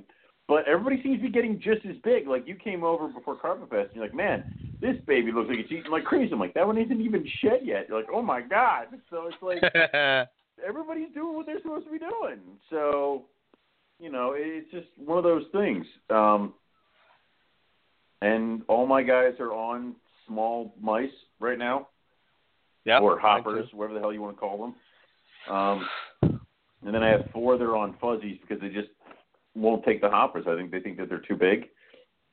And sometimes that happens. You got to give them a few meals of the smaller thing, and then they'll get the confidence to take on the bigger thing. And also, I think the two two of the four that are going on the fuzzies are twins. I think I didn't catch Ah. them coming out of the egg, but they're so much smaller than everybody else. Okay. So Yeah. and I and I do have a I do and, and the numbers don't add up. Like I had this many eggs and I got this many babies. So that too. you got an extra baby, huh? It's like yeah, um, that happens sometimes. Yeah. Um, yeah. So, w- let me ask you this question: When do you feel that uh, Yep. a snake is ready for sale?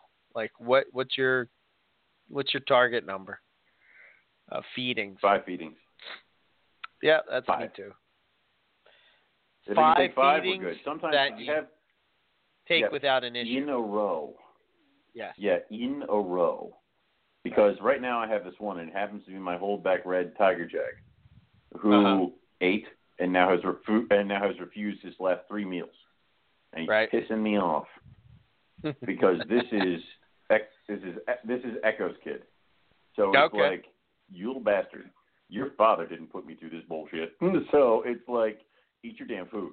So um, it's one of those things where it's like he- he'll come around. Like eventually he'll come around. So, um, but I know he ate once, and the worst thing you can do is have an animal eat once or twice, and then go off food, and then panic and do something like force feed, or assist feed, or try to change things up on them, because Yeah. then they're going to get stuck in whatever the hell you've done with them, or they're going to get even more stressed out and totally just shut down. So if an animal eats once or twice, okay, I know you can do it. I know you can. We're just going to have to find your happy little medium, and that's where we're going to be. It's like that's why this albino is driving me so goddamn up the wall. Because every time I think I've nailed down what our happy medium is, he changes the goddamn rule book. So it's like, all right, you want this mouse, and it wants to be this hot, and it has to be this size. Cool. No, I don't want that one. Why not? so I'm telling you, man, it's albinos. So they're, it's- they're just they're tricky ones. up. It's horrible creatures. Just breed your Yeah. damn Darwins, and then I demand a pair, but I'm not going to take them from you until you show me their best, your best feeders. I mean, like I Yeah. want the ones that flew out of the bin and ate immediately. I wonder, you know, you had the same issue with bredli, so I wonder if that Yeah, has just- something they- to do with they get they're just nervous. not. Yeah, but I wonder if it has something to do with the fact that they're closer to uh, wild animals, not as many Wild. generations in I don't- captivity. I don't know because the bredli were so weird because they just didn't care. They really didn't give two shits that I was like hitting them in the head with a mouse. They were like, eh, stop it.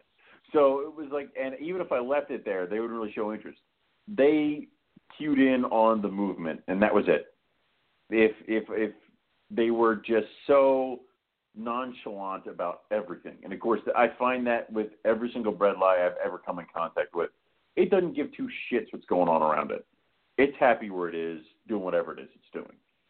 Um, they weren't defensive, they weren't territorial, they just didn't care. The second I put a live hopper in there, they're like, "The fuck is it?" And then it had to die. So it's that's why if I ever get, um, I didn't get bredli this year because I don't know what the hell, but it, it, when I get bredli again, I'm just going to go straight to live, do about three feedings on live, and then try to get them on the frozen, which is what I ended up doing but I could have saved myself a shit ton of aggravation and probably a whole bag of hoppers um, by just going straight to live with them. Yeah, So. I uh I don't know. I, I the um I found that like I said that uh I don't know, I've never bred jungles, so I'm not really sure how difficult they are to get going. I've had baby jungles. Um and I haven't had any issues with them feeding. Uh I've had I've had heard Yeah. people have issues with jungles. But when all else fails, you can always break out Morelia crack. That's what I call it. African soft furs. African soft furs, if you Yep. can get them, uh, if you have access to them, man, that's like Morelia crack. just like they just I will, I will agree. I've not used them, but I've heard really, really, really good things about them. But Yes. yeah, I have, and they work great. Um, they're a little bit I've more expensive, but uh, Yeah. they work they work real well. I've used a different kind of Morelia crack, but it wasn't for babies. It was for Okay. adults. Okay. It's, I had a female that would not eat after coming out of laying eggs. And I went and I got a bag of hairless rats from my rat guy. And hairless rats are the most disgusting creature on the planet. So, and, and when you thaw them, they Uh-huh. feel like a water balloon filled with like slime. It they're disgusting to hold, and they smell funky. But you show that to an adult python, and they're like, "What the hell is that beautiful aroma?" And they were like lean. You know, every once in a while, you're like, you open the drawer before you're ready, and when you turn around, the snake is like halfway stretched across the room trying to follow whatever it is you're doing. yes. And- Uh, you do if you even have like eh, you walk into your snake room with one hairless rat thawing, you have the attention of every single reptile in that room.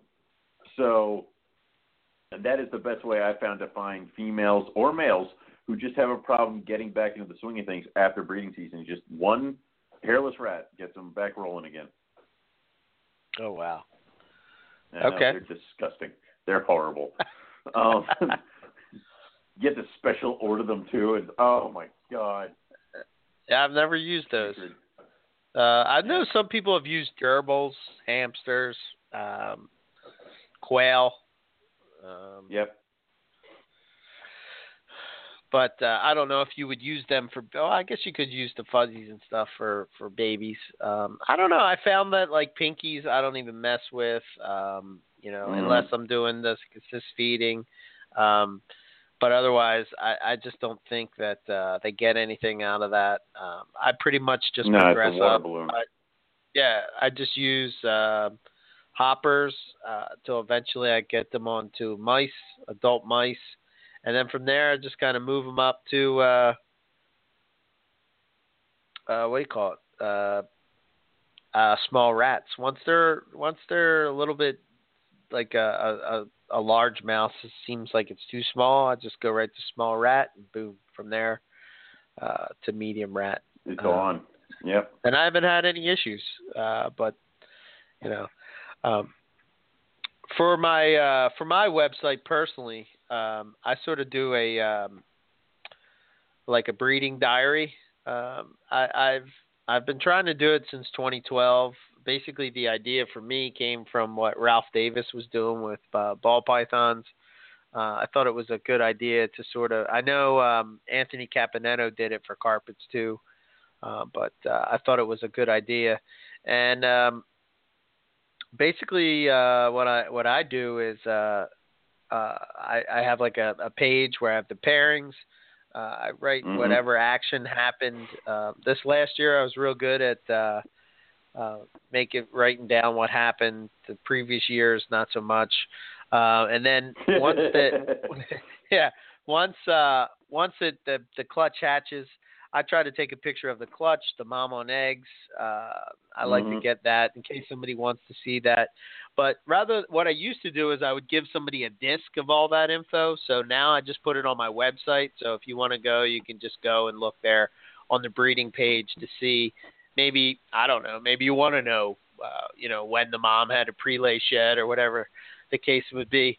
Um, you know, and when the, the clutch hatched and all that kind of stuff. And then, I, like I said, uh, from from that one page on my breeding diary, it clicks over to a page that's uh, just for that particular clutch. I try to include as many pictures as I can in there, and then I do a post shed or a pre shed and then a post shed, and you know uh, that's where they all have numbers. What kind of coding system do you use for your babies? Do you what what do you It's what do you very interesting code that you actually need a cipher and the book that I have the cipher in to determine what the code of the baby is. oh, okay Now, the code for the baby is I usually start, it's their mother's first initial, followed by Okay. their father's first initial, the year that they were hatched, a dash, whether they are a male or a female, and what number they are. okay Now, the numbers I used to do is I used to do male one and then female one, but since I do rep, Reptiscan now, it does it does males males start at one, and then it goes till all the males are done, and then it starts with the female. So I have like female number 24, 25. So it doesn't mean they're 25 females. It means that they were the 25th, 24th, and 25th egg out of that clutch.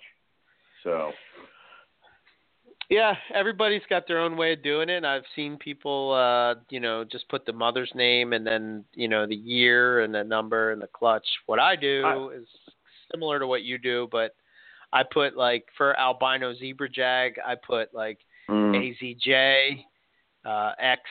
Uh, I put the mother always first and then the father second. So I put, you know, uh, zebra head albino to albino zebra jag. Let's say it would be ZHA X A ZJ, you know, dash 2016. What clutch it is from 2016? So it would be one, two, three, four, whatever, and then basically the uh, the the number uh, from the clutch, and then the sex. So so it would be like uh, ZHA X AZJ dash sixteen dash one dash one dash male or female. So that's kind of how I do it. Now, it is one of those things where I kind of these numbers out not for my benefit, for the customer's benefit also, but they do come back because every once in a while somebody will buy an animal from somebody else and they'll come back to me and say, "Hey, is this one of yours?" And I'll be like, "What's the baby number?" And if they, and sometimes very few, but they actually have it. And if they actually have it, then I can give them all the info they've ever wanted on the animal. Um, Right. And that's great because a lot of times people are coming back and asking me who the parents are. And I'm like, well, you know, where's it from? Well, I don't know, but they said the baby number was this. I'm like, okay, so now I know who the parents are and what year they were. Cool. Done. Um, and it, it kind of helps out a lot with that stuff. Um, also, it helps me so I can make um, what I like to do is I go online. Is on my website there are the lineage charts that I'm making, and I usually put them out for the year. And it's like, if you got a baby from this clutch, this is what you this is the lineage chart you need to pick up. If you got a baby from this clutch, this is the lineage chart you need to pick up, and it's there for anybody who wants to go buy it. Like, click on it, save it, then you've got it. Um, it's just one of those things. Um, when it comes down to that. Uh, so yeah, the uh, the baby numbers are really just for myself also to know which one I'm talking about and who's going where and what's going where. And you know, when you start taking pictures of animals to get ready for selling, you got to know who's who and what's what. You can't just you don't want to mix them up. Yeah. Yeah, I think I think I think really what I do that for is exactly what you said, just down the line. Mhm. If uh, you know, people have a question or whatever, you're able to uh to refer back to that number and uh you know, obviously if that again, if you look at my breeding page, that number is uh on each individual baby, so, you know, even without me, you could go on and you could look and you could say, "Oh yeah, here's uh, you know, CT, you know, Citrus Tiger, 2015, you know, number six, something like that. So you would be able to see that, and uh, the lineage would be there and all that stuff. So, so yeah, um, Yeah, I don't know. So that's it. I yeah, I, I mean from from there on, man, it's it's usually uh there's not much Well, I to mean, it. I mean, just keep feeding. from there on- yeah. Don't stop. I mean, from there on, it's like you've got the baby. Hopefully, by then, you've got the baby set up in its own bin. It's got its own card. It's got its own setup, and then it's just feeding it. And once it starts eating regularly, don't stop. Just keep going, and then increase the food when it comes. Now, don't be afraid to increase the food size, but know that sometimes it will backfire on you. I had an ent- I had a clutch. Um, out of an entire clutch, I had 11 snakes regurge the next day because I moved the food up a little bit too big, too fast, and they all were just like, nope, and they just puked it right back up after they ate it, and I'm like, oh, really? So, you know, go back down a little bit. we spent a little bit more time down with the, you know, the hopper size, so it they'll Right. they'll tell you what they can and cannot do. Um, and then obviously after they spend their time in their five quart bins, everybody's got their own bin that they usually move into after that. But um, they can stay in those five quarts for probably the first like what year, year and a half Oh, before it starts getting really tricky. Yeah. Yeah. And then after that, I mean, I have my guys go like straight from five right into 32s, and they settle right in there. Um, I might try to get a rack of 15s just to be like the next step for the ones who are a little bit too small for the thir- for the 32s, but they they work out fine. Probably about a year, they're ready for. Oh, I'm sorry. My guys in probably about a year, year and a half, they're already on uh, rats and they're in 32 quart bins. Yeah, I I guess uh, I move up. Um, I used to use a six quart uh, tub, um, Mhm. but um, as of recent, uh, Matt actually turned me on to this. I use for my baby racks. For everything else, I use Vision, but for my baby racks, I use Sea Serpent racks, and he makes a Uh-huh. really uh, really nice uh, baby rack. Um, I like the fact that you can stack stack them. Uh, there's like a peg, and you know if you wanted to add on or whatever, you can stack it up. Um, and uh, they're they're decent, man. They're decent rack, good quality. And they Guys, come super nice. Yeah. Yeah, Yeah. come. You know, I think uh, I have an 18, and then I have a, a nine. Um, so I have them together. Uh, so eventually, I'll I'll add to that down the line. But uh, so right now, I sort of have a mix. I think the six quarts they're kind of big uh, for for babies. Um, so I, I I'm able to get uh, more into. Uh, and I think it might help. Uh, I've seen it help them maybe with uh, with feeding and such because it's. Uh, I know it sounds counterintuitive. You think that uh, babies would want more space and more room to move around and whatnot, but uh, I found, and this this this applies to uh, to Borneos and short tails uh, too. Uh, that uh, they like that conf- like to feel in a small tub, you know. For whatever reason, uh, when you move them up, sometimes they stress out. But um, yeah, I, I use that. I then move up to. Um, uh, sometimes I'll put them in a 15 quart tub, um, but as of recently, I just go straight to that Vision 35, uh, which is like a. I guess it's a like a, a 28 quart tub, basically. Um, and then you know from there uh, a CB70 style tub, and then you know those bigger tubs as well. But uh, yeah, that's kind of how I grow them up. So Yeah. he's there. Oh, there you are. there you go. Well, oh, you know, everybody again, everybody has their own way of growing them up and getting everything going in the right direction. So, yeah, you do that, I do this. Some people do 18 different other things. I mean, it's one of the it's it is what it is. And Yeah. like we've said millions of times, all we can do is tell you guys what we do, and you can take that information and see what works for you Yeah. half the things that I do might not work for you. Half the things that Eric does might. It might be the other way around. We might be two idiots talking at our backsides when it comes to your collection. So Yeah. it's just the way it goes. Um, so again, find what works for you and your collection and stick to it. Yeah, And absolutely. and watch the damn snakes. They're going to tell you exactly what to do and when to do it. Yeah. And just be patient. Just be patient, man. Baby snakes, just be patient and uh you know usually it works out. Now, I can't wait to do a show somewhere down the line where we're talking about chondros or antaresia, uh, if we ever breed those and uh you know, uh see Mhm. if it's uh quite as easy to get going with babies. Um but uh as far as carpets go, I think I think they're pretty uh, pretty straightforward. So, um, yeah.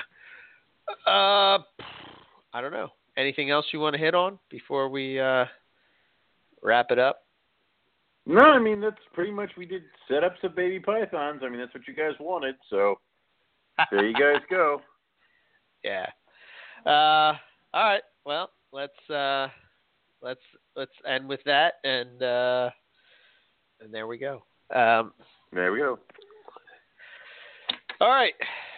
So, uh, for us, um, Oh, I want to give a shout out. Make sure you check out uh, GTP Keeper Radio, uh, July 10th at 9 p.m. They're going to have a, uh, uh, a show. They're going to talk about artificial incubation, gadgets, and of course, chondros. Uh, so uh, that should be a cool episode. Uh, looking forward to, to hearing that. Um, they're on Blog Talk as well. As far as uh, they're going to be joining us on the 19th, um, the 19th, uh, July 19th. We're going to have those guys come by. I'm sure we'll be talking about you know carpets or uh, chondros and diamonds and rough scales, and Rhinos. rhinos. Oh, oh my god! and, I. Oh my god! I said rhinos before rough scales. ah, Something's wrong with me. Something is wrong with me. I I must have a fever. Oh my god. So Um, so uh, so yeah, that's a that's an episode coming up um, next week. Uh, I haven't nailed down the guest yet, but uh, we'll work that out. So as far as us, Sweet. uh, MoreliaPythonRadio.com. Uh, that's our website. Uh, you can check us out on Facebook and on Twitter. Blogtalkradio.com. Morelia Python Radio is the uh, the the blog talk page. Uh, you can listen there. You can subscribe on iTunes or whatever podcast app you use. Uh, just be sure to, uh, yeah, if you subscribe, then every Wednesday, hopefully, uh, uh, typically, I should say, uh, hopefully, yeah. you'll have an episode in your feed. And if you don't, then either it's the week after Christmas or there's a problem with Blog Talk. Otherwise, Yeah. it'll Most be likely, most likely it's a problem with Blog Talk. Let's be honest. Yeah. So, Yeah. um, but yeah, uh, we try to do that, make sure everything. So, if you want to get in contact with us, uh, I really like the emails that coming through and the and the communication back uh, on what you guys want to hear. But uh, be sure to send that all to info at MoreliaPythonRadio.com and uh, let us know uh, what you want to hear, guest topics. If you are somebody that would like to be a guest, uh, perhaps you hear us talk about, like we talked about hognose snakes. Um, if you know about, you know, you breed hognose snakes or you you're somebody that wants to talk hognose snakes, or maybe you know somebody that does, uh, somebody you know personally, uh, you want to set it up, just you know, send us an email and let us know. Um, uh, we always like doing those Morelia, et cetera shows. Uh, I always think they're fun. Um, we might not be, uh, you know, always the best at the species that's covered, but I, I do like uh, hearing about the uh, the other off the wall species. You know, that Owen Mhm. usually buys after the show. I di- listen. Just because I want the weird thing. I mean, I was talking Hey, to man. somebody and I said, and they were like, "Why don't you like ball pythons?" I'm like, "It's not that I don't like ball pythons. They serve their purpose. They're a great starter pet." You know, and some people can be passionate about them. To me, it's like that song on the radio that you've heard 10 million times. You walk into a snake show. What's on this table? Oh, fucking ball pythons. Next table. Oh, more goddamn ball pythons. I can't do it. I want something different. I want something fresh. I want something. Oh my god, I don't see these. That's what I want. right. That's cool, man. That's why Uh, nothing I'll wrong get rid with of my carpet pythons and I'll get rid of all my carpet pythons and just have freaky species. You'll be that guy. I'll be that guy. yeah. He'll breed anything, but he's got pairs of whatever the fuck you can think of. So Yeah. Speaking of that, you know that that scrub that Chris posted up. Holy shit, man! mm, That's a nice scrub. yeah, Woo. yeah. The Wamena. Yeah. if only she You know- would just eat. if only she, if only she Oh. would eat consistently and grow and yeah. breed with the male. It's like we have two of them. We have we have the male and we have the female. And the female's patternless, and it's Right. like it. You're you're close to like five years old at this point. When you freaking get the size, I'm sorry. I'm, I'm not. This isn't. This isn't something that keeps me up at night screaming at the walls. But all right. Yeah. Yes, yes, she's very pretty. So Yeah, that would be cool if you could reproduce that look, man. That's a that's a cool snake that would for be sure. awesome. And Ryan Yeah. Norris could stop trying to make us sell it to him. like every time I see Ryan at Tinley, he goes, "Did you bring the Lamina for me?" I'm like, "No," and he's like, "Are you sure I got money in my pocket?" I'm like, "Well, all right then." So you know, one of those yeah, things. they uh they I, I've seen too that uh Dan at at uh Dan has uh some oxables uh for sale. yeah. Oh, Dude, like pretty. Four years ago I would have been like, Whoa Yeah, Like they're so But hard I to just- come by, man. yeah. I just don't want to, you know. I, I no scrubs, no more, no more scrubs. It's uh, we'll not do it. Not So. even Kinghorni? Not even Kinghorni. I'll let crazy other people from various countries consider that okay. demigods who might have might use thunderbolts. They can mess around with certain other things, but I will not. No. Okay. All right. Um, so yeah, so like I said, if you want to get in contact with us, info at moreliapythonradio.com. Uh, as far as myself, ebmorelia.com. You can check out my website, uh, all the things we talked about, pairings, availability, any news that's going on. Uh, you can follow me on Facebook. I have a Facebook page, EB Morelia, Twitter, and Instagram. Uh, and if you want to get in contact with me, you can always send me an email at eric at ebmorelia.com. And that's all I got. Sweet. Uh, for me, you can go to rogue-reptiles.com. It is horribly outdated. Uh, I'm working on that. Um, but you can go onto Rogue Reptiles Facebook doc, uh, Facebook page, and there is new babies up for sale from 2016. Caramels, caramel jags, a super caramel, some funky white jaguar that came out of a caramel egg. It's a weird looking little sucker. Um, I don't know. I'm gonna send you that picture. I'm gonna send you that one. Hang on one sec. But um, Yeah, and Yeah. it's uh, I didn't it's see one of those things that go over there. It's I know, right? Hang on. You uh, I'll keep talking kind of. Um so if you see any babies over there, you can go take a look, see what you like. Um, let me know. The baby numbers are in there and we can I'll work out quotes on shipping and stuff like that. Um they're up now on Rogue's Facebook page. They will be added to the website and King Snake and other places Ooh. later on this week. I know, right? Probably this weekend. So if you got it, first come, first serve. You guys get first dibs if you are a fan of Rogue Reptiles Facebook page. So That's a good picture, man. I know, right? You're getting pretty good, man. morning. I know. The So, eyes but- all in focus and the, the body's in focus. All right. And all it's on styrofoam. I didn't buy some stupid white thingy. So, but That's a good shot. yeah, but she's a good-looking animal. I mean, I don't think And this is say from that what? white color. Uh, caramel to caramel jag. Wow. So you would say Yeah. that that is a normal jag, right? I would say that's a normal jag. Yeah. Yeah. So, And to think that like ten years ago that that would be worth so much money, man. like two, like ten thousand dollars. you would be like killing you know. for for something like that, you know? Like holy shit, man. But Yep. okay, Yep. So, very cool snake. Uh, next thing I got is we have a show in August. I have no idea when. I'll get back to you on that with you guys. Uh, and that's all I got. So, and that's all we got going on here. So what we'll say is good night, everyone, and we're going to catch you all back here next week for some more Morelia Python Radio. Night.